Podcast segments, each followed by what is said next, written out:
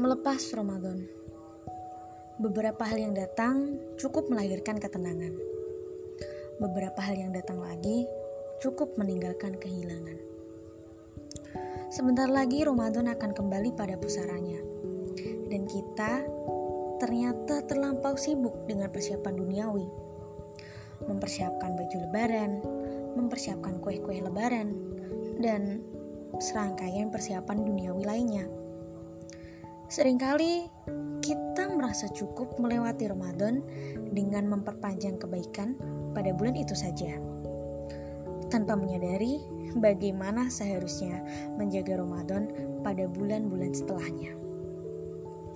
Mereka yang telah bangga menyelesaikan target di bulan Ramadan merasa enteng dan tidak membuat target-target baru di bulan setelah Ramadan.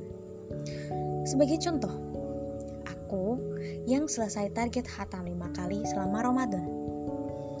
Atau kamu yang akhirnya bisa sedekah ke anak-anak yatim dengan rezeki hasil kerja kerasmu di bulan Ramadan.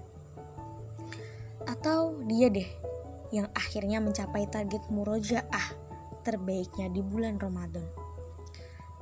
Lalu setelah itu tidak ada lagi target-target mencapai kebahagiaan akhirat yang diinginkan. Semua dilakukan hanya pada bulan Ramadan. Kalau begitu, apa bedanya kita dengan manusia lain yang sama-sama cepat merasa puas, yang sama-sama cepat merasa bangga? Sejatinya, hidup ini terlalu singkat untuk mengejar sesuatu yang bersifat duniawi. Pencapaian target-target itu seolah-olah tidak ada gunanya bila diselesaikan satu kali saja.